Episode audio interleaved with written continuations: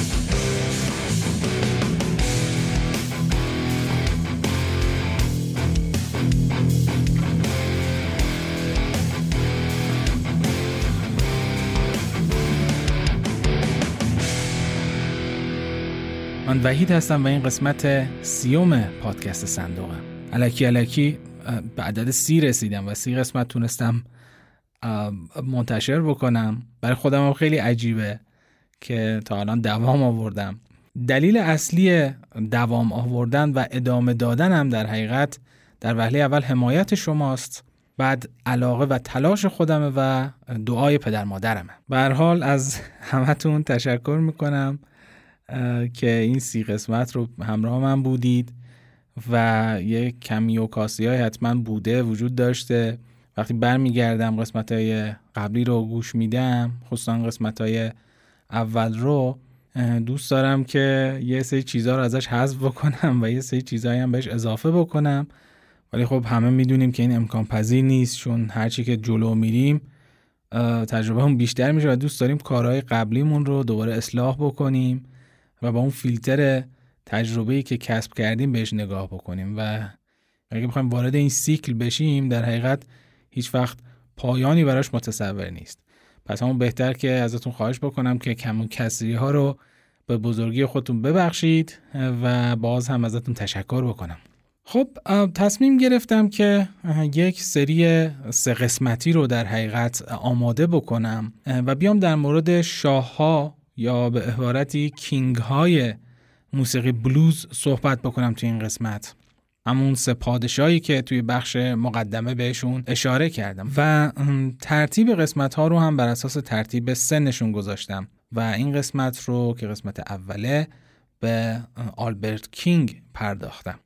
حالا خب چرا اینها این لقب بهشون داده شده توی موسیقی بلوز و در حقیقت بهشون گفته میشه پادشاه بلوز؟ سعی می‌کنم به این سوال بپردازم توی این قسمت ها خیلی بخوام مختصر بگم. خب ببینید تأثیری که این سه نفر روی موسیقی بلوز گذاشتن خیلی تاثیر بزرگ و عظیمیه. از طرفی تاثیر بسیار زیادی هم روی نوازندگی گذاشتن نوازندگی گیتار الکتریک و نوازندهایی که بعد از اینها پا به عرصه موسیقی گذاشتن. میشه گفت تقریبا همشون از این سه نفر تاثیراتی رو گرفتن. و از طرف دیگه یه جورهایی کمک کردن به شکلگیری سبک بلوز مدرن که در مورد این صحبت خواهیم کرد مفصلا. اما خب قبل اینکه بریم سراغ آلبرت کینگ و داستان زندگیش چند تا نکته رو باز من بهش اشاره بکنم. اولی که نکته خیلی مهمی هم هست تفاوت شاه و پادشاهه. پاد در فارسی به معنی زده و این دوتا کلمه یعنی شاه و پادشاه مفهوم متفاوتی رو دارن. پادشاه به شاههایی گفته میشه که شاههای قبل از خودشون رو ساقط کردند و به پادشاهی رسیدن. اما شاه حکمرانیه که به صورت موروسی به این سمت رسیده. پس تفاوت شاه و پادشاه رو اگه بخوایم با مثال توضیح بدیم مثلا در مورد سلسله قاجار می‌تونیم بگیم آقا محمد خان قاجار پادشاه بوده و مثلا فتلی شاه یا ناصرالدین شاه شاه بودن. و این لقب پادشاه رو من دوست دارم. حالا شاید تو انگلیسی هم همچین کلماتی باشند ولی من دوست داشتم به جای کینگ کلمه پادشاه رو انتخاب بکنم به خاطر اینکه خب قبل از این سه نفر های کتاکلفت زیادی بودن توی موسیقی بلوز. که هنوز که هنوز اسماشون سر زبون هاست و اونها هم بسیار مؤثر بودن روی سبک بلوز و سبکای بعد از اون. ولی خب این سه نفر در حقیقت میشه گفت که اومدن و این تاج پادشاهی رو از گذشتگان خودشون یه جورایی گرفتن و روی سر خودشون گذاشتن. پس ترجیح همین بود که از کلمه پادشاه به جای شاه استفاده بکنم.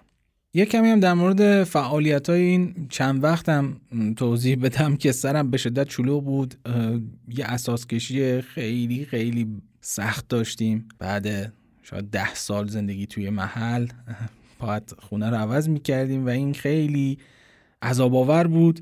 خصوصا اینکه برای ماهایی که حالا یه استودیو کوچیکی جمع کردیم وسایلمون چیدیم و حالا مثلا یه چیزی می‌خوایم ضبط کنیم و اینا کلا اون وسایل جمع شده بود و من هیچ کاری نمی‌تونستم انجام بدم. کلی ایده توی ذهنم بود و این تحوله یه جورهایی کلا همه رو برباد داد. امیدوارم شما درگیر اساس کشی نباشید و نشید. دو تا اجرای زنده هم داشتیم با بندمون که اسم گروهمون گروه سربه. اگه بخواید توی اینستاگرام ویدیوها رو نگاه بکنید دنبال بکنید اجراها رو sorb.music توی اینستاگرام سرچ بکنید. و ما دو تا اجرا داشتیم با هم. اون هم یه بخش خیلی عظیمی از انرژی و وقت من رو گرفت که البته خیلی شیرین بود. تجربه خیلی شیرینی اونایی که کار نوازندگی انجام میدن می‌دونن که اجرای زنده چقدر لذت بخشه و چه انرژی خوبی به آدم میده. و واسه یکی دو تا پادکستم مشغول آهنگسازی بودم. که اونها هم به نتیجه رسید و در کل می‌خوام بگم که مقداری سرم شلوغ بود و این قسمت یه مقداری با دیلی و با تاخیر پخش میشه و از این بابت هم عذرخواهی می‌کنم. و در آخر یه اشاره هم بکنم به حمایت همیشگی شما و تشکر بکنم ازش. هم حمایت های معنوی در حقیقت و هم حمایت های مالی که دوستانی که دوست دارن حمایت مالی بکنن از پادکست می‌تونن از طریق سایت هامی باش و آدرسی که توی بخش توضیحات قرار خواهم داد این کار رو انجام بدن. این سایت امکان واریز از خارج از کشور هم داره به صورت ارزی و در صورتی که خارج از کشور زندگی می‌کنید و نمی‌خواید از حامی باش استفاده بکنید می‌تونید به من ایمیل بزنید و من براتون لینک PayPal بفرستم اگه خواستید حمایت مالی بکنید. و مثل همیشه اشاره بکنم که حمایت معنوی در حقیقت بسیار بسیار ارزشمنده. از همتون تشکر می‌کنم برای معرفی پادکست صندوق به دوستاتون. یه خواهشی دارم. اونم اینه که الان همین که در این قسمت رو گوش می‌دید توی یکی از شبکه های اجتماعی که فعال هستید همزمان که داری گوش می‌دید البته اونایی که پشت فرمونن نه بقیه اونایی که دارن حالا توی حالات دیگه ای دارن این قسمت رو گوش میدن. همین الان یک پست یه استوری یه نمی‌دونم حالا یه توییت هر, هر شبکه ای که توش هستید بزنید و پادکست صندوق رو معرفی بکنید و پیشنهاد بکنید به دوستاتون که این پادکست رو گوش بدن. این واقعا بسیار بسیار حمایت بزرگی خواهد بود از پادکست صندوق. ممنون و متشکرم از اینکه این کار رو انجام می‌دید. وبسایت من رو هم فراموش نکنید. یه سری بزنید بهش. آدرس وبسایت رو هم توی بخش توضیحات قرار خواهم داد. theboxband.ir I'm the kind of daydream. I'm happy as a king. But foolish. Though it may seem to me that's everything. آلبرت نلسون ملقب به آلبرت کینگ متولد 25 آپریل 1923 یعنی دقیقا 100 سال پیش میشه 1302 شمسی و در گذشته در 21 دسامبر 1992 یعنی 1371 شمسی در سن 69 سالگی. 1371 یعنی خوشبختانه دولت آقای خاتمی رو ندیده از دنیا رفته. تنها فردی از بین این ستا کینگ که اسم فامیلیش کینگ نبوده و خب گفتیم که نلسون بوده. اون دو نفر دیگه اسم فامیلیشون کینگ بوده. حالا میگم که اصلا چجوری شد که اسمش رو به کینگ تغییر داد. قد بلندی داشت یک متر و 93 سانت. بعضیا میگن دو متر و ده سانت. خب نمی‌دونم چرا قدش رو اندازه نگرفتن. و وزن 110 کیلوگرم. و یک صدای مخملی و خاص خودش رو داشت که واقعا به دل میشینه. ملقب بود به The Velvet Bulldozer. که خب گفتیم به خاطر صدای مخملیش بهش ولوت می‌گفتن و به خاطر وزن و هیکلش بهش می‌گفتن بولدوزر و البته دلیل دیگه هم داشت و اون هم این بود که آلبرت کینگ قبل اینکه وارد حرفه موسیقی بشه راننده بولدوزر بوده یک مدت حالا نسبتا طولانی. و البته یک مدتی هم مکانیک ماشینات سنگین بوده.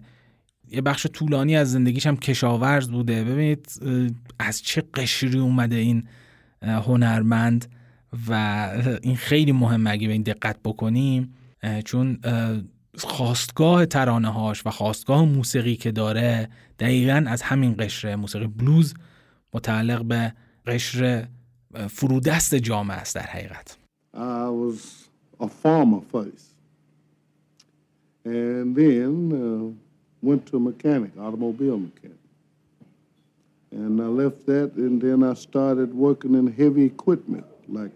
uh, I was a bulldozer operator after I learned how.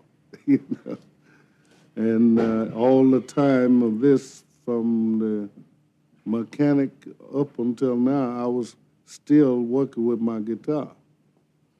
So in 1953, no, 1950, I left the South and went to Indiana, uh, South Bend, Indiana. And uh, it wasn't what I wanted, so I moved to Gary, Indiana. And this is where it all got started at. I started out playing drums with Jimmy Reed. I'm playing drums on all his first big tunes, you know. توی یک مزرعه پنبه در شهر ایندیانولا در ایالت میسیسیپی به دنیا اومده و سیزده تا خواهر برادر بودن خب به سیاست های فرزندآوری پدر مادرش ظاهرا خیلی اعتقاد داشتن. وقتی که هشت سالش شد به همراه خانوادهش به شهر فارست سیتی توی ایالت آرکانزاس مهاجرت می‌کنه و از همون سال توی هشت سالگی هشت نه سالگی شروع می‌کنه به کار توی مزرعه توی مزرعه پنبه. می‌دونیم که خب سیاه‌پوستای آمریکا حتی بعد از دوره بردهداری هم تا مدت بسیار زیادی صرفا کارگرهای توی زمین بودن یا بعضیاشون که حالا یک پولی داشتن یک یک نانونوایی رسیده بودن می‌تونستن زمین بخرن و کشاورز بشن. ولی ظاهرا این کار توی مزرعه پنبه که کار بسیار بسیار سختیه. اونایی که حالا با کشاورزی آشنان با گیاه پنبه آشنان یکی از سختترین کارهای کشاورزی کشت پنبه خصوصا برداشتش که با دست انجام میشه. حداقل اون موقع با دست انجام می‌شد. الان شاید دستگاه هایی درست شده باشه. ولی خب یعنی سیاپوستای آمریکا سالیان سال درگیر این قضیه بودن و این کارهای بسیار بسیار سخت رو توی جامعه عموما بر دوش اونها میذاشتن. خب از همون بچگی توی کلیسا هم آواز گاسپل میخوندن با خانوادش پدرش هم گیتار می‌زده البته توی کلیسا. و نکته خیلی خیلی عجیب این که توی 19 سالگی کارت شناسایی می‌گیره به اسم آلبرت نلسن. اولین مدرکی است از اسمش و تاریخ تولدش و اینها که توی 19 سالگی اون رو گرفته.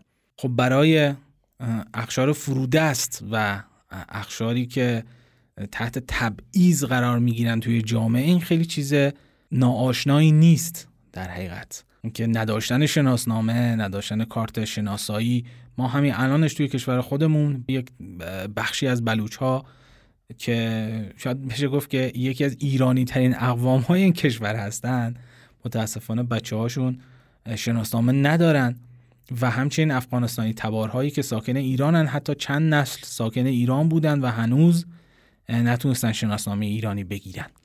پس خیلی چیز غریبی نیست برای ما تو جامعهمون. این رو داریم. به حال آلبرت کینگ توی 19 سالگی برای اولین بار کارت شناسایی من امیدوارم حداقل بلوچ ها و افغانستانی تبارها بتونن توی 19 سالگی حداقل شناسنامه یا کارت ملیشون رو بگیرن. تا سال 1953 با همین اسم آلبرت نلسون فعالیت می‌کرده و از اون به بعد یعنی از سال 53 به بعد اسم خودش رو به آلبرت کینگ تغییر میده. اما چرا به کینگ تغییرش میده؟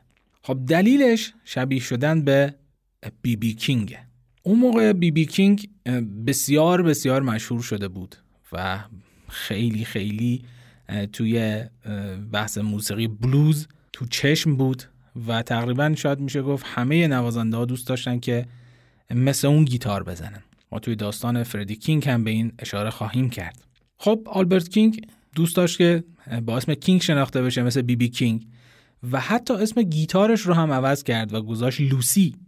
اسم گیتار بی بی کینگ لوسیله. و خب اینم اتفاقی نیست. خیلی دوست داشت که مثل بی بی کینگ باشه. سازش هم مسلما شبیه اسم شبیه ساز بی بی کینگ باشه. ببینید بی بی کینگ کیه که آلبرت کینگ دوست داشته که شبیه اون باشه.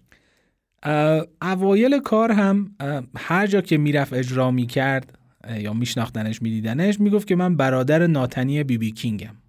خود بی بی کینگ در مورد این موضوع میگه که آلبرت هر جا می‌رفت می‌گفت برادر منه. و این موضوع اوایل خیلی آزارم می‌داد. تا اینکه باهاش ملاقات کردم و فهمیدم درست میگه. درسته که برادر خونی من نبود ولی برادر بلوزی من بود.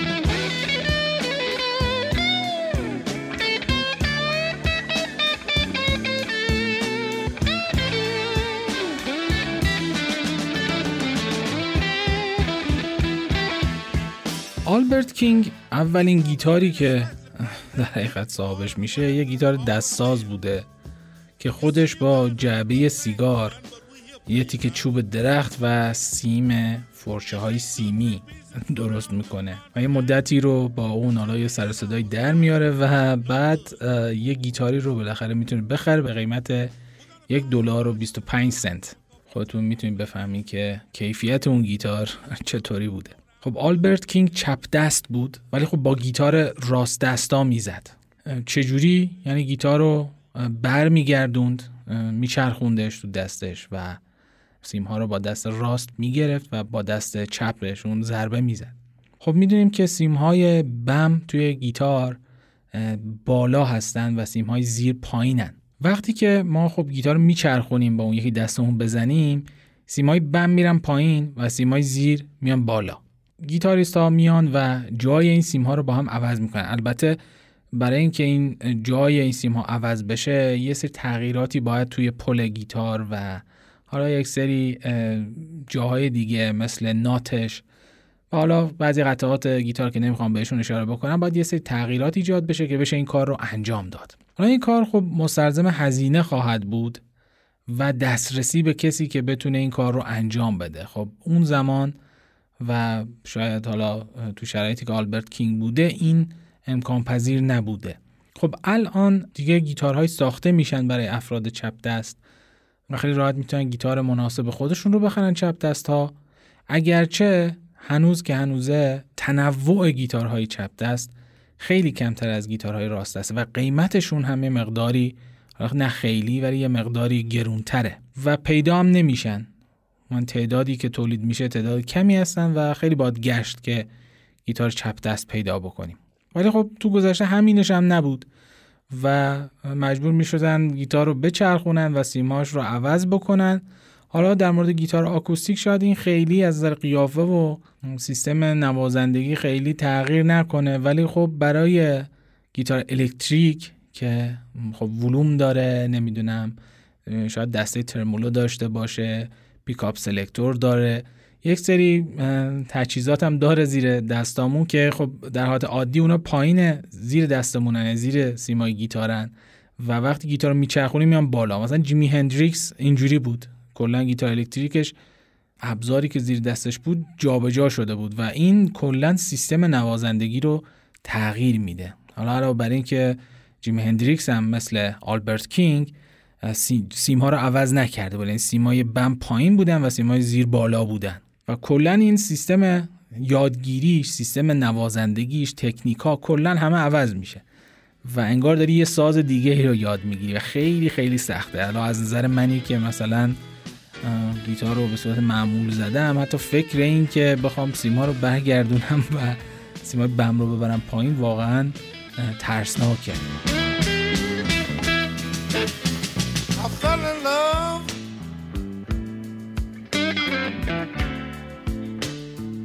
Woman in the food stamp line.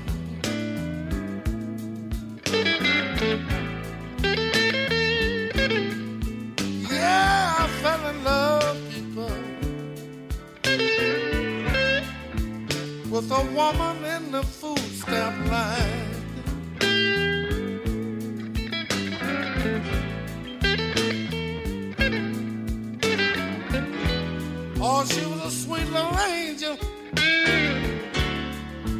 I'm here to tell you that the girl was fine.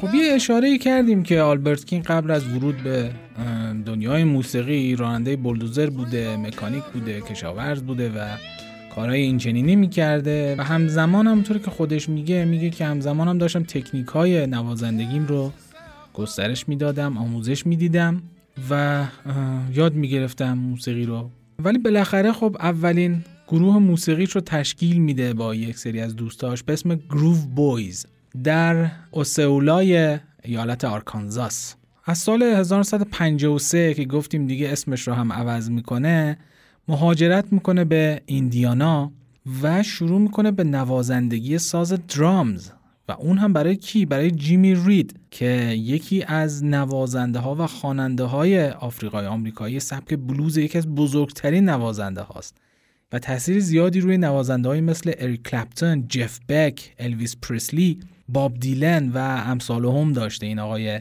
جیمی رید. خب آلبرت کینگ میره براش درامز می‌زنه. اینجا بگم این نکته رو که وای به حال درامری که توی گروهی بزنه که نوازنده هاش ساز درامز رو می‌شناسن. کارش بسیار بسیار سخت میشه. چرا؟ خب به خاطر اینکه هر ضربی که می‌زنه یه جورایی توسط نوازنده های دیگه قضاوت میشه و خیلی میان تو کارش دخالت می‌کنن اینجوری بزن اینجوری نزن و با اشتباهات این ساز آشنا هستن و سریع می‌تونن موچش رو بگیرن. آلبرت کینگ هم خب گفتیم درامر بوده. درامر بدی هم نبوده. یعنی برای یه آدم بزرگی درامز می‌زده. بعدش که میاد و به عنوان گیتاریست فعالیت می‌کنه پوست درامرش رو می‌کنه. یعنی تمام درامرهایی که برای آلبرت کینگ نواختن بعد یه مدتی گروهش رو ترک کردن. انقدر بهشون سخت می‌گرفته. ضرب به ضرب مشخص می‌کنه که چی می‌خواد ازشون. و حالا اشاره خواهم کرد در آینده که روی سن اینها رو کباب می‌کرده. یعنی یه ضرب اشتباه می‌زدن. همونجا روی سن یه جوری بهشون نگاه می‌کرده که که حساب و کار دستشون میومده این نوازنده توی همون سال یعنی 1953 دو تا single میده بیرون به اسم Bad Luck Blues و Be On Your Merry Way. که خب البته خیلی موفقیت چندانی نداشتن. اما سال بعدش یعنی 1954 برمیگرده دوباره به آرکانزاس و دوباره با همون گروه اولش یعنی Groove Boys یه مدتی رو کار می‌کنه حول و حوش دو سالی و بعد از اون تو 56 میره به سن لوئیس توی ایالت ایلینوی و اونجا یک band رو تشکیل میده و شروع می‌کنن توی کلوب ها و بارها نواختن. و خوندن و اونجا خوبم مشهور میشن و کارشون می‌گیره. توی 1959 هم چند تا single دیگه میده بیرون که ناموفق بودن. به تاریخات دقت بکنید برای ما فقط یه عددن ولی ببینید 53 54 56 59 خیلی فاصله است یعنی ببین از 6 سال داره ساز می‌زنه داره تمرین می‌کنه فعلا تا اینجای کار و هنوز نتیجه ای نگرفته. ولی خب چه اتفاقی میفته توی سال 1961 single ی رو منتشر می‌کنه به اسم Don't Throw Your Love on Me So Strong و این آهنگش بالاخره می‌گیره و تبدیل میشه به hit و یه جورایی اسم و رسم براش میاره. سال 1962 میاد و اون single هایی که منتشر کرده رو در قالب یک آلبوم به اسم The Big Blues منتشر می‌کنه و این اولین آلبوم آقای آلبرت کینگه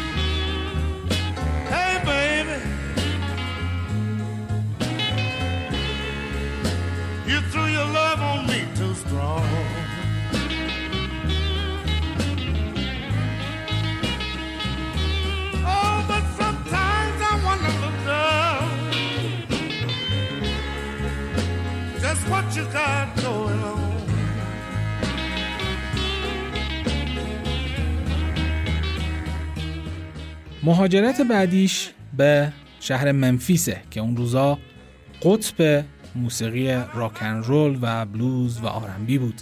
اونجا میره و یک شرکتی رو پیدا می‌کنه به اسم استرکس یا برعکس اون شرکت اون رو پیدا می‌کنه و باش یک قراردادی میبنده و چند تا آهنگ با اون شرکت ضبط می‌کنه و نهایتا منتهی میشه به انتشار مشهورترین آلبوم آلبرت کینگ به اسم Born Under a Bad Sign که به گفته خیلی ها یکی از تاثیرگذارترین آهنگ هاست آهنگی که به همین اسم توی این آلبوم تاثیرگذارترین آهنگ ها توی بلوزه. یکی از مشهورترین آهنگ های موسیقی بلوزه Born Under a Bad Sign که خیلی ها هم کاورش کردن. بخوام اسم ببرم مثلا گروه کریم که اریک کلپتون گیتاریستش بود پول راجرز که اون هم از بزرگای موسیقی و جیمی هندریکس و جو بوناماسا که اینها کسایی هستن که حالا تو ذهن منن که مطمئنم این آهنگ رو کاور کردن. بعد از این آلبوم دیگه آلبرت کینگ میشه اون آلبرت کینگ مشهور و اجرا پشت اجرا. و دو تا آلبوم اجرای زنده هم میده بیرون. آلبوم های اجرای زنده خیلی کار سختی هن. یعنی همزمان این سازها ضبط شدن. حالا یا تو کنسرت ضبط میشن یا توی استودیو ضبط میشن به صورت زنده و واقعا کار بسیار سختیه. بازم اینو تاکید می‌کنم. ببینید چقدر زحمت کشیده تا به اینجا رسیده. چقدر زمین خورده چقدر ناموفق بوده. چند سال طول کشیده؟ از 53 که وارد موسیقی شده خیلی طول کشیده تا تونسته بالاخره یه اسمی برای خودش دست و پا بکنه و اون جایی که حقشه برسه. توی سال 1970 یه آلبوم از کاور آهنگ های الویس پرسلی میده بیرون. به اسم Albert King Does The King's Things. و تقدیمش می‌کنه به الویس پرسلی اون King دوم لقب الویس پرسلی بود که پادشاه rock 'n' roll بهش می‌گفتن. توی همون سال هم یک اجرای مشترک با گروه The Doors داره که اون اجرا هم خیلی مشهوره. یه آهنگ می‌زنه باهاشون. و در مورد اون اجرا هم چند جایی تو مصاحبه صحبت کرده در مورد گروه The Doors. که یه اشاره هایی به عقایدش در مورد musician های دیگه هم خواهم کرد. از این آلبوم اخیرش که بهش اشاره کردم به بعد این سالهاییه که آلبرت کینگ یه جورایی از بلوز فاصله می‌گیره و میره سمت پاپ. خب پاپ نه به معنی که الان ما شاید بهش اشاره می‌کنیم پاپ یعنی موسیقی trend اون زمان هر زمانی. اون زمان خب موسیقی های مثل rock 'n' roll، R&B و فانک خیلی بورس شده بودن و پاپ محسوب می شدن و خب آلبرت کینگ میره به این سمت و این تغییر جهتش هم خیلی موفق نبود. خیلی دقیق تر بخوام بگم اصلا موفق نبود و آلبوماش اصلا فروش نمی‌رفتن. و اون وسط کمپانی استکس هم که خیلی سرش کلاه گذاشته بود و شکست شد توی 1975 و سه تا آلبوم هم که با این کمپانی ضبط کرده بود و حال هوای پاپ داشتن اصلا موفق نبودن. اصلا میشه گفت تو این آلبوم ها گیتار نوازی آلبرت کینگ مشخص نبود و رفته بود یه جورایی تو پس زمینه آهنگ و تبدیل شده به یه ساز حاشیه‌ای گیتارش. در نهایت خب بعد استکس یه جورایی با خوشحالم باشیم که این کمپانی ورشکست شد و سرش هم خیلی کلاه گذاشته بود. بعد اون به حال با یه کمپانی کوچیکی قرارداد میبنده و یه آلبومی رو منتشر می‌کنه که شامل آهنگ های موفقش بوده سینگل های موفقش بوده از آلبوم های قبلیش یا سینگل هایی که داشته و با عنوان New Orleans Heat اون رو منتشر می‌کنه. بعد این تجربه های ناموفق میاد و تصمیم می‌گیره دوباره به موسیقی بلوز برگرده. و چهار سال هیچ اثری ضبط نمی‌کنه. دقت بکنید به این خود انتقادیش به این تلاش برای تغییرش و جبران حالا اشتباهی که انجام داده تو مسیرش چقدر تحسین برانگیزه.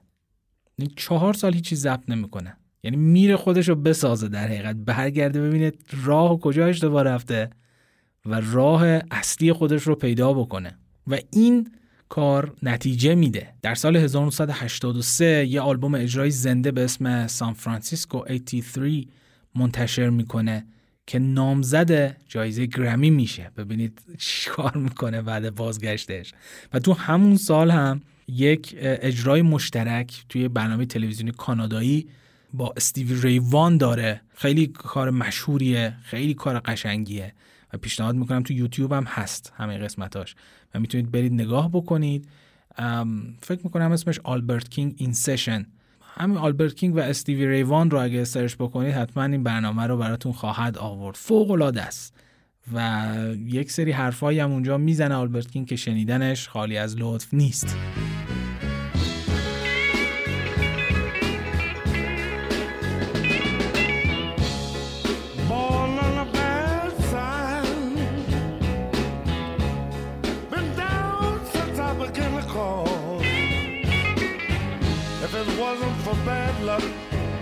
You know I wouldn't have no luck at all.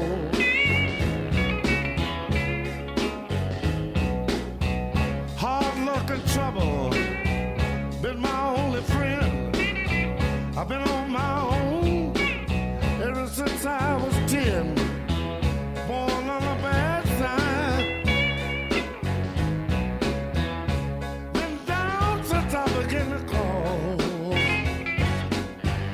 If it wasn't for you know I wouldn't have no luck at all.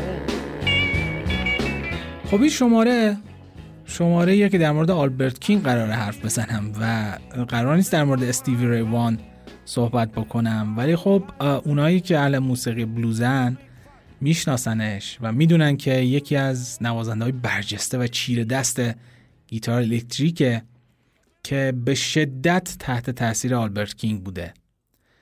یه مدتی هم خب با گروه آلبرت کینگ اجرا می‌کرده به عنوان نوازنده فرعی یا گروهی که open می‌کرده برای آلبرت کینگ. و یه جورایی خیلی هم معتقدن که آلبرت کینگ mentor ش بوده. جا داره اشاره بکنم اینجا که آلبرت کینگ از اون موزیسین هاییه که تقریبا هیچکی رو قبول نداره. ولی خب استیوی ری وان جز اون استثناهای انگشت شماریه که آلبرت کینگ چند جایی اشاره کرده به اینکه این جوون خیلی خوب گیتار می‌زنه و بلوز رو خیلی خوب می‌فهمه. توی همون برنامه هم که گفتم بهش میگه میگه که کارت خیلی درسته همین فرمون رو ادامه بده و برو. جمله بندی های استیو ریوان به شدت تحت تاثیر آلبرت کینگ. جمله بندی منظورم جمله هایی که با گیتار می نوازه یعنی اون بخش های تیکه تیکه هایی که با گیتار می‌زنه خیلی خیلی تحت تاثیر آلبرت کینگ. اگرچه خب به هیچ عنوان نمی‌تونیم بگیم که کپیه و SRV یا همون استیوی ریوان خودش یکی از نوازنده صاحب سبک سبک بلوزه بیاید مقایسه بکنیم دو تا از آهنگ های این دو نفر رو. آهنگ Please Come Back to Me از آلبرت کینگ و آهنگ تگزاس فلاد از استیوی ریوان رو یه بخش هایی رو گوش بدیم. اول آهنگ آلبرت کینگ رو می‌ذارم و بعد استیوی ریوان رو. ببینید که جمله هاشون چقدر شبیه به هم وقتی که سولو می‌زنن و مشخصه که استیوی ریوان چه تأثیری گرفته از آلبرت کینگ.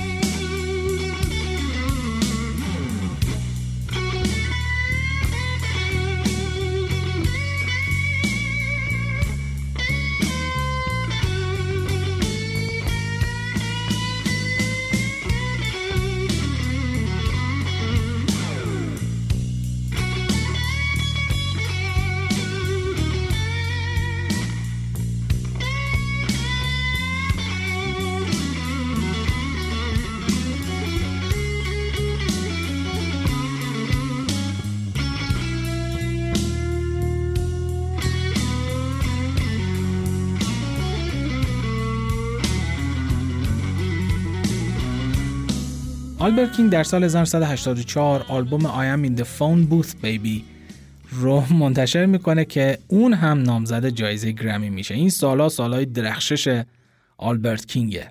بعد از این آلبوم خب یه سری مشکلات سلامتی براش پیش میاد. مشکلات غربی عروقی در حقیقت و تصمیم می‌گیره که بازنشست بشه. اگرچه خب یک اجراهای محدودی رو هم داشته رو سن می‌رفته. ولی خب خیلی دیگه مثل قدیم فعال نبوده و یک آلبومی رو در نهایت در سال 1991 منتشر می‌کنه به اسم رد هاوس که این رد هاوس هم اسم یکی از آهنگ های جیمی هندریکس منتشر می‌کنه این رو و سال بعدش هم 1992 بر اثر حمله قلبی از دنیا میره.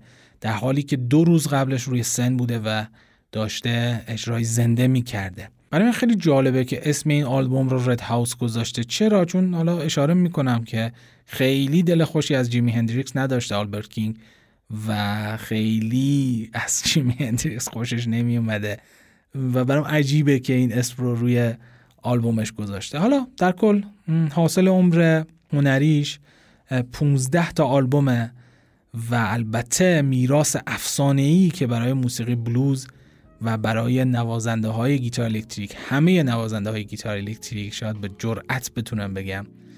یه جمله بگم که شاید یکم سنگین باشه ولی عمیقا بهش اعتقاد دارم. نوازنده گیتار الکتریکی که آلبرت کینگ گوش نداده باشه حتما و حتما یه جای کارش میلنگه. تمام نوازنده های گیتار الکتریک باید آلبرت کینگ گوش داده باشن. چون اشاره خواهم کرد تکنیک هایی داره که یا شاید بگم گیتار الکتریک تکنیکایی داره که آلبرت کینگ تو اونها استاد بلا منازه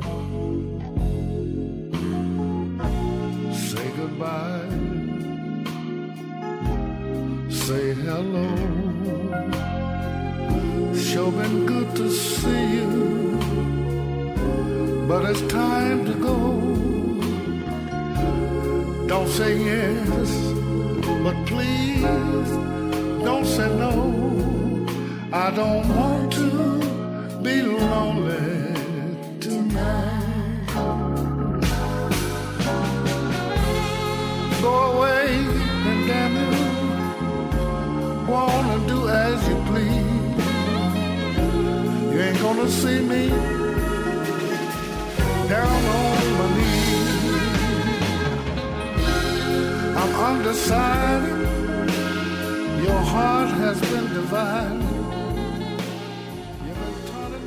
خب بیایم در مورد سبک و سیاق کارهاش یه مقداری صحبت بکنیم. در مورد تون گیتارش اولیه صحبتی بکنم. صدای گیتارش خیلی تو دماغیه یک تون خاصی رو داره که خب تا الان حتما شنیدینش تو آهنگایی که پخش کردم. و یکی از مشخصه های اصلی نوازندگیش تون سازش. مسلما توی ساخت تون ساز خود ساز خیلی موثره. آلبرت کینگ ساز اصلیش یک مدل از ساز کمپانی گیبسونه به اسم Flying V که شبیه یه V ه یه حرف V انگلیسی دو شاخه است. من عکس این گیتارش رو توی وبسایت قرار خواهم داد توی صفحه مربوط به این قسمت. می‌تونید برید ببینید که از چه نوع سازی دارم صحبت می‌کنم.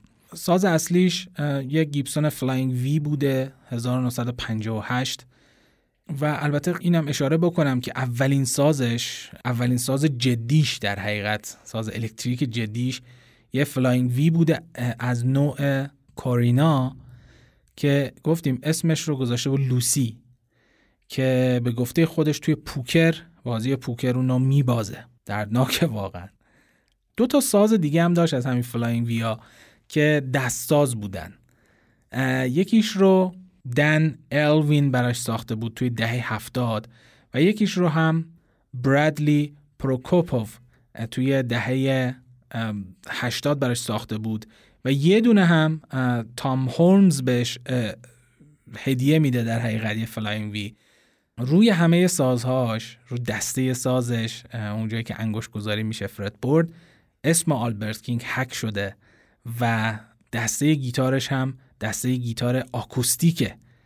دسته گیتار الکتریک نیست یعنی یک بدنه گیتار الکتریک با دسته گیتار آکوستیک. اینا همه باعث میشن که صدای سازش بسیار بسیار خاص باشه. و گیتارهای دیگه ای هم داشته. از استراتوکستر بگیریم نمی‌دونم سازهای دیگه. ولی خب چیزی که ما آلبرت کینگ رو باهاش می‌شناسیم گیبسون Flying V ه. در مورد آمپلیفایرش اگه بخوام صحبت بکنم که خیلی خیلی مهمه. یعنی تو signal chain اون زنجیره صدا صدای گیتار الکتریک آمپلیفایر حرف اولو می‌زنه. آمپلیفایر آلبرت کینگ آمپلیفایر solid state. یعنی شاید شاخ در بیارید. نوازنده گیتار اگه اینو نمی‌دونستن ممکنه بسیار متعجب بشن. ما دو جور آمپلیفایر داریم. از نظر اون قلب اصلیش که صدا رو تولید می‌کنه amplify می‌کنه در حقیقت. یا آمپلیفایر هست که با لامپ های خلا کار می‌کنن و یه سری آمپلیفایر هستن که با ترانزیستور کار می‌کنن. آمپلیفایر های لامپ خلا بسیار گرون قیمتن و خیلی طرفدار دارن و بسیاری معتقدن که صدای اصلی آمپلیفایر آمپلیفایر هایی هستن که از لامپ خلا استفاده می‌کنن.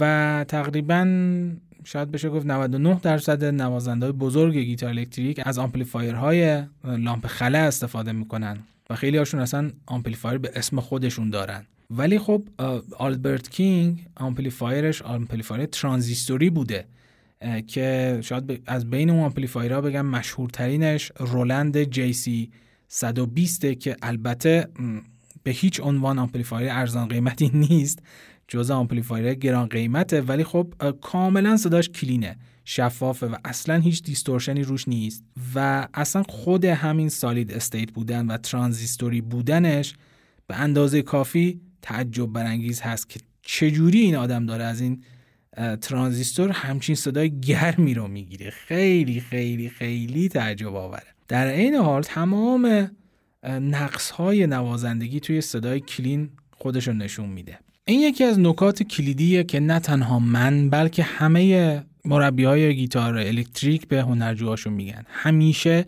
همیشه با صدای clean تمرین بکنید. صدای distort ایرادهاتون رو پنهان می‌کنه زیر خودش. همین کافیه که بدونید که آلبرت کینگ چجوری ساز می‌زده. وقتی صدات clean ه دیگه به این راحتی نمی‌تونی اشتباهاتت رو پنهان بکنی و این خودش توانایی آلبرت کینگ رو به خوبی نشان میده. آلبرت کینگ اصلا طرفدار افکت و نمی‌دونم پدال و این چیزا نبوده به هیچ عنوان.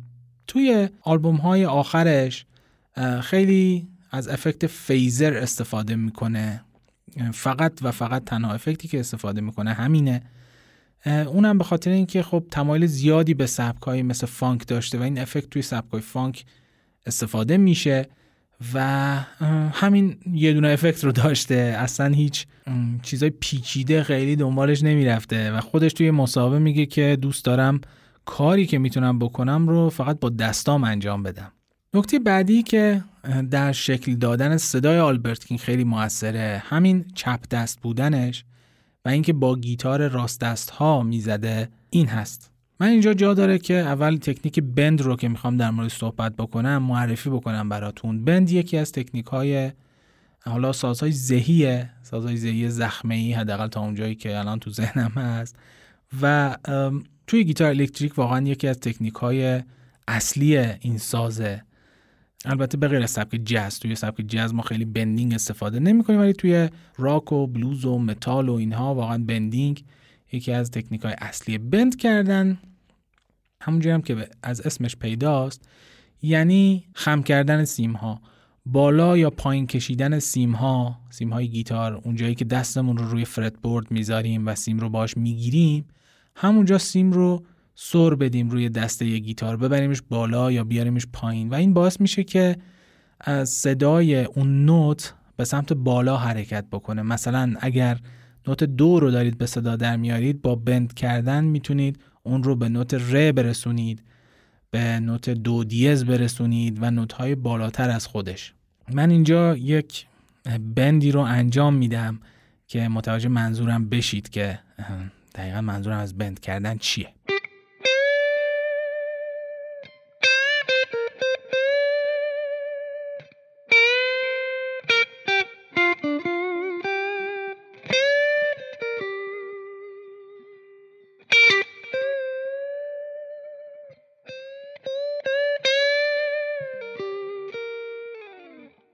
همونجوری که شنیدید بند یه حس خاصی رو داره یه حس تعلیقی رو داره یک حس اشوه و نازی رو داره تو خودش بند کردن. آلبرت کینگ واقعا میشه گفت سلطان بند کردنه توی موسیقی بلوز. خب ما نوازنده هایی که حالا به صورت نرمال داریم با گیتار مربوط به دست خودمون استفاده می‌کنیم چه چپ دست ها چه راست دست ها برای بند کردن عموما توی 99 درصد مواقع سیم رو به سمت بالا می‌کشیم. یعنی با انگشتامون هولش میدیم به سمت بالا. ولی آلبرت کینگ به خاطر شرایطی که داشته توی سازش به سمت پایین میکشیده. یعنی برای اینکه سیم رو بند بکنه کف دستش رو میبسته. انگشتا رو میبرده به سمت کف دستش. این چه فرقی می‌کنه؟ ببینید وقتی ما کف دستمون رو میبندیم خیلی راحت تره تا اینکه بخوایم مثلا یک نیرویی رو وارد بکنیم. تا اگه بخوایم دست دستامون رو باز بکنیم از کف دستمون و به سمت بالا سیم ها رو هول بدیم در حقیقت.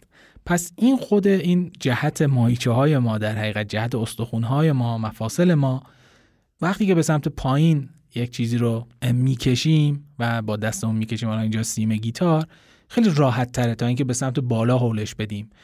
و این در مورد آلبرت کینگ باعث می شده که بتونه بندها رو خیلی راحت انجام بده و خیلی قدرتمند و در فاصل خیلی زیاد بند بکنه.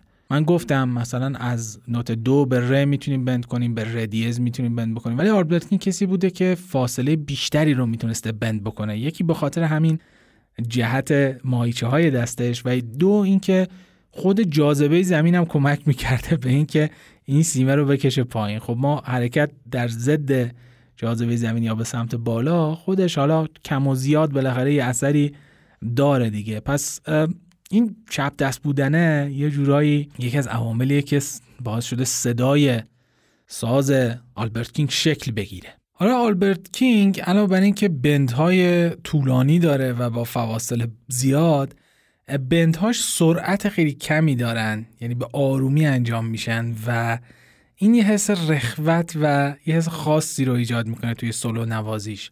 توی یه مصاحبه از پرسن چرا انقدر آروم بند می‌کنی با سرعت کم و برمیگرده میگه به خاطر اینکه میترسیدم که دستام زخمی بشن آسیب ببینن. خیلی آروم بند و انجام می‌دادم از روز اول و این کلا دیگه تبدیل شده به امضای کارها. یه کار دیگه ای که خاص آلبرت کینگه اینه که دو تا سیم رو همزمان با هم بند می‌کنه. این کار خیلی سختیه. گفتیم چون جهت گیتار آلبرت کینگ فرق می‌کنه به نسبت این کار رو براش آسون تر می‌کنه. خب دو تا سیم رو اگه بخوایم با هم بگیریم و ببریم به سمت بالا یه مقدار سختتر خواهد بود نسبت به اینکه بگیریم و به سمت پایین بکشونیمشون. و این از امضاهای خود آلبرت کینگه. اگه می‌خوام در مورد استایل نوازندگیش صحبت بکنم خب آلبرت کینگ خیلی به سبک فانک علاقه داشت و توی خیلی از آثارش هم ریتم های فانک شنیده میشه و گفتیم که افکت phaser یا phase رو هم به همین خاطر استفاده می‌کنه به خاطر علاقه ای که به فانک داره. دوست دارم اینجا اشاره بکنم به تأثیری که روی دیوید گیلمور گذاشته. خب دیوید گیلمور یکی از نوازنده هایی هست توی سبک راک که اون هم bend هاش خیلی مشهوره. bend های بسیار طولانی و با فواصل زیادی داره و مشخصا دیوید گیلمور خیلی تاثیر گرفته از استایل آلبرت کینگ. البته اگه بخوایم گیتاریست هایی رو که از آلبرت کینگ تاثیر گرفتن رو لیست بکنیم فقط یه جلد کتاب میشه و مختص به دیوید گیلمور نیست. ولی خب بخوام یه اشاره کوتاهی بکنم. مثلا جیمی هندریکس جو والشه که نوازنده گروه ایگلز و آلبرت کالینز که از یکی از bluesman ها و نوازنده های بلوز مورد علاقه خود من هست و واقعا یکی از صاحب سبک هاست اوتیس راش و استیوی ری وان هم که اشاره کردیم اریک کلپتون و جف بک هم جزو گیتاریست هایی هستن که از آلبرت کینگ تاثیر گرفتن. ولی خب توی سبک راک گفتیم دیوید گیلمور خیلی شبیهشه به خاطر اون تکنیک bend ی که خیلی استفاده می‌کنه ازش و علاوه بر اون از افکت phase هم یا phaser هم استفاده می‌کنه دیوید گیلمور. یعنی اصلا امضای کار دیوید گیلمور حضور افکت phaser هست روی صدای گیتارش. و دوست داشتم اینجا اشاره بکنم که از این دو نظر خیلی میشه دیوید گیلمور رو شبیه آلبرت کینگ دونست. البته خب تکنیک های متفاوتی دارن ولی در این زمینه در این دوتا زمینه مشخصا میشه گفت دیوید گیلمور از آلبرت کینگ تاثیر گرفته. یه نکته دیگه ای که در مورد نوازندگی آلبرت کینگ هست استفاده از کوک های متفاوت و غیر معموله. خب گیتار کوکش یه کوک استاندارد داره که از بالا به پایین اگه سیم ها رو می‌خوایم کوک بکنیم توی فاصله چهارم کوک میشن. به جز به جز سیم دو که نسبت به سیم سه توی فاصله سومشه. و خیلی از سازهای ذهی اینجوری کوک میشن توی فاصله چهارم کوک میشن. ولی خب آلبرت کینگ کوک گیتارش اصطلاحا از کوک های اوپن استفاده می‌کنه. یعنی اینکه اگه شما سیم های گیتار رو توی کوک های اوپن به صدا در بیارید با هم یک آکورد رو خواهید داشت. یعنی سیم های آزاد گیتار رو اگه بزنید یک آکورد رو خواهیم داشت. حالا ما open G داریم یعنی اگه سیم ها رو بزنید آکورد G رو یا آکورد سول ماژور رو خواهید داشت. و حالا کوک های open دیگه آلبرت کینگ از کوکی که استفاده می‌کنه کوک می مینوره. یعنی وقتی که سیم های گیتارش رو به صدا در میاره آکورد می مینور رو ما میشنویم. و این خیلی کوک غیر معمولیه و خود این باعث میشه که فواصلی که زیر انگشتاش هست و به هم نزدیکن و می‌تونه انگشت گذاری بکنه بلافاصله بعد از هم نسبت به گیتاریست های دیگه متفاوت باشه و کلا استایل نوازندگیش رو یه جورایی تا حد زیادی تغییر بده. پس این داشتن کوک open هم و این کوک منحصر به فرد آلبرت کینگ یکی از پارامترهایی که روی استایلش در حقیقت تاثیر گذاشته. نکته مهم دیگه در مورد ساز و استایل آلبرت کینگ اینه که از سیم هایی با gauge بسیار بسیار پایین استفاده می‌کنه. خب gauge همون قطر سیم ها هست همون قطر سیم که خیلی قطر کمی هم هست. از gauge بسیار پایینی استفاده می‌کنه. و میشه گفت از سیم های بنجو از سیم های ساز بنجو استفاده می‌کنه که قطرهای بسیار پایینی دارن و همین خود این هم کمک می‌کنه که بند کردن براش خیلی راحت تر باشه چون سیم ها قطر کمتری دارن و خیلی راحت تر میشه اونها رو بالا پایین کرد خیلی سفت نیستن. یه نکته دیگه که در مورد استایل آلبرت کینگ میشه بهش اشاره کرد خیلی مهمه اینه که برخلاف حالا اون دوتا کینگ دیگه اون دوتا پادشاه دیگه و برخلاف خیلی از نوازنده های سبک بلوز وقتی که آواز می‌خونه ساز نمی‌زنه و وای میسته موقعی که می‌خونه. بین جملاتی که جملات ترانش در حقیقت شروع می‌کنه به نواختن گیتار. یکی از دلایل این اینه که آکوردها رو آنچنان نمی‌شناسه و نمی‌تونه آکورد نوازی بکنه روی گیتارش و از طرف دیگه اصلا خیلی هم سخته. گفتیم که خب جهت گیتارش اون حالتی که داره واقعا گرفتن آکوردها رو خیلی سخت می‌کنه و خب ایشون هم به صورت آکادمیک موسیقی رو یاد نگرفته و به همین دلیل آربرت کینگ هم موقع خوندن اصلا آکورد نمی‌زنه. اصلا کلا آکورد نمی‌زنه اینجوری بگیم. و این هم جز استایل نوازندگیشه.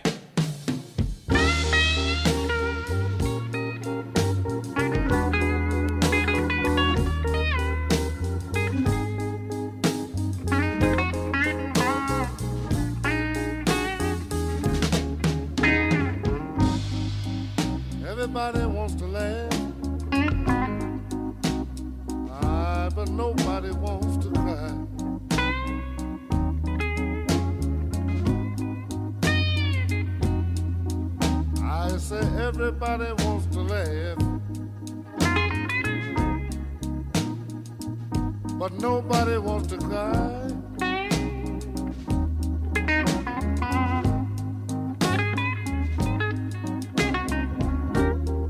Everybody wants to go to heaven, but nobody wants to die.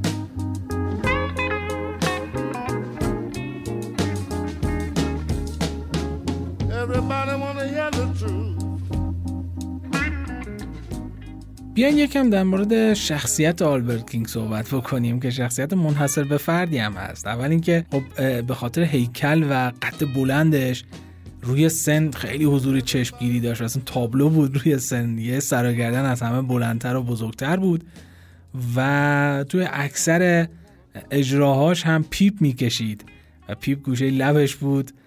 و این خیلی یه استایل خاصی بهش می‌داد. و به شدت هم جدی و بیعصاب بود. و خصوصا این جدی بودن خصوصا در مورد کارش. یعنی یه جورایی من تو مصاحبهاش دیدم که اصلا نوازندگی رو و موزیسین بودن رو یه شغل می‌دونه برای خودش مثل بقیه شغل ها و معتقده که وقتی مردم دارن پول پرداخت می‌کنن برای یه اجرا انتظار دارن که یک کار درستی رو ببینن و بشنون و خیلی خیلی روی این قضیه حساس بود.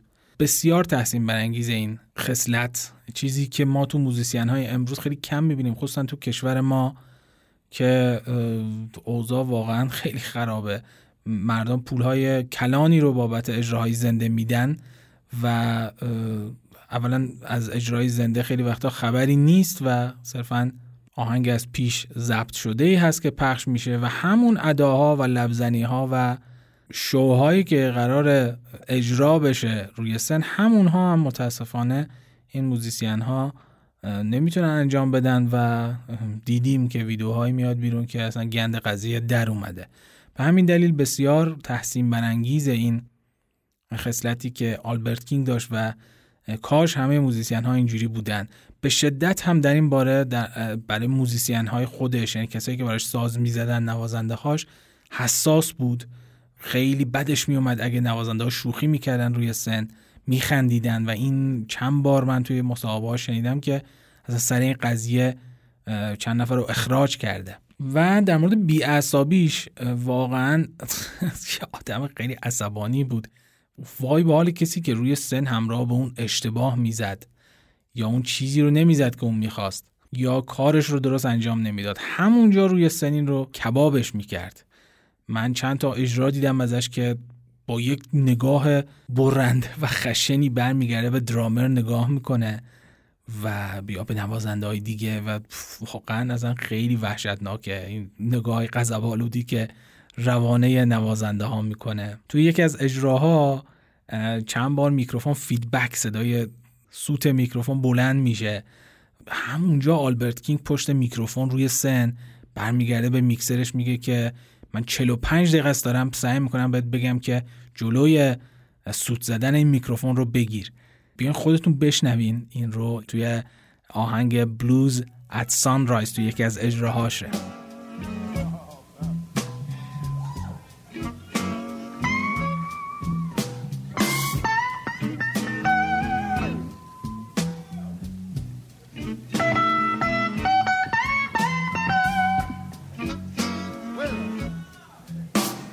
Stop the mics from Holland, please. I've been trying to tell you that for 45 minutes.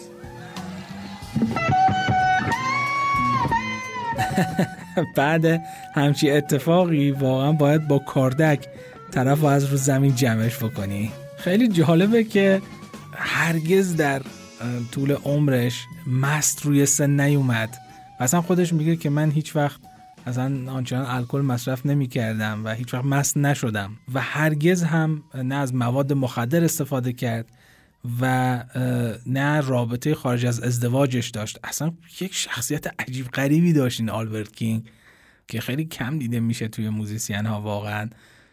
کسی که خلافش خلاف سنگینش فقط یه جورایی پیپ کشیدن و سیگار کشیدن باشه. به شدت هم با ادا در آوردن روی سن مخالف بود.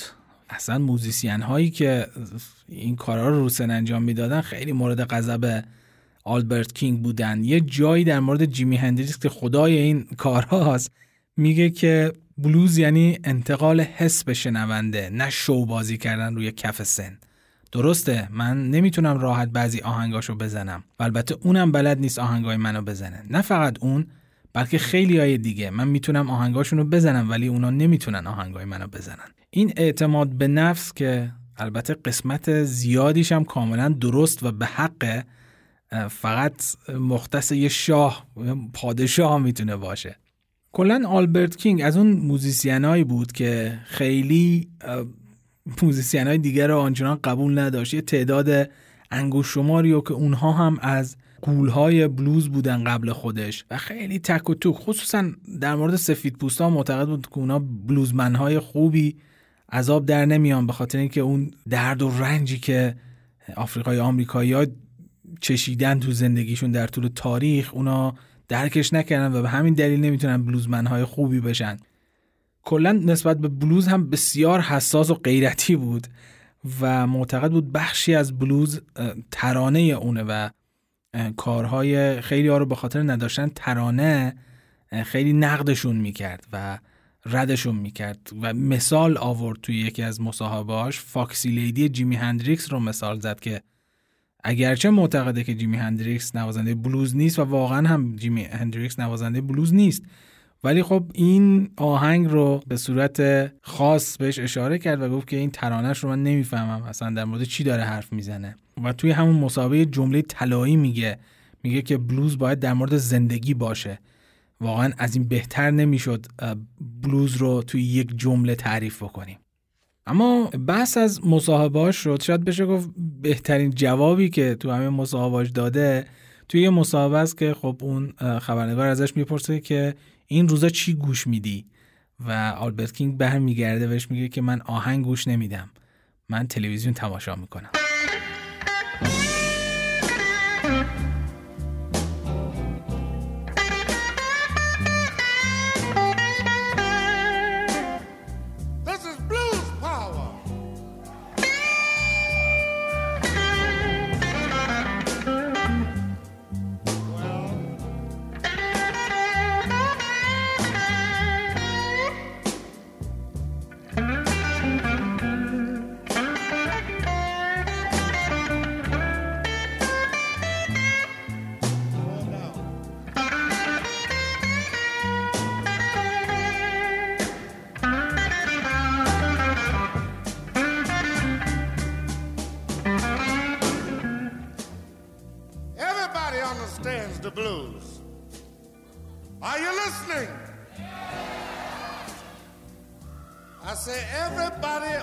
The blues. Everybody from one day to another has the blues. You take the little baby that's laying in the cradle. He can't get that milk bottle fast enough. He go to kicking and crying and going on, tearing up the little baby bed. he got the blues. Can you dig it?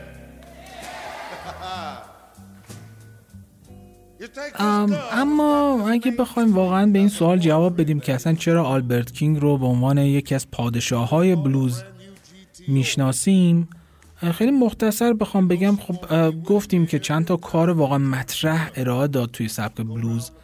کارهایی که خیلی از نوازنده و خیلی از بزرگان موسیقی مدرن اونها رو تحسین کردن. از طرف دیگه خیلی کمک کرد به شکلگیری بلوز مدرن.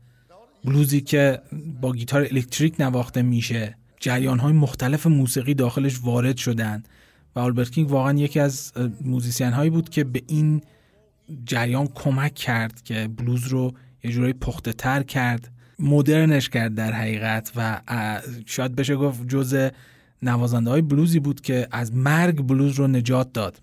از طرف دیگه گفتیم که روی نوازنده های مختلف هم خیلی تاثیر گذاشته. تقریبا میشه گفت روی همه نوازنده های بلوز بعد خودش تاثیر گذاشته و روی خیلی شاید 90 95 درصد نوازنده های سبک های دیگه هم تاثیر بسزایی گذاشته و خیلی ها ازش وام گرفتن جملاتش رو وام گرفتن تکنیکاش رو وام گرفتن و از این نظر هم بسیار بسیار نوازنده تاثیرگذاریه توی تاریخ اصلا ساز گیتار الکتریک. صداش هم صدای استثنایی بود می‌دونیم که بلوز صرفا نوازندگی نیست بخش بزرگی ازش خوانندگیه و ترانه است و خب آلبرت کینگ واقعا صدای بسیار گیرا و مخملی و قشنگی داره ترانه هاش ترانه های خیلی خوبی هن. پر از تعریفی که خودش از بلوز میده پر از زندگی هن. در مورد زندگی هن. و اینها همه از خصوصیاتیه که میشه گفت دلایلی هستن که اون رو تبدیل می‌کنه به یکی از پادشاه های سبک بلوز. در موردش خیلی واقعا میشه حرف زد. خیلی چیزا هست که مسلما من از قلم انداختم در موردش و واقعا فراز و نشیب های خیلی زیادی داره زندگی هنریش.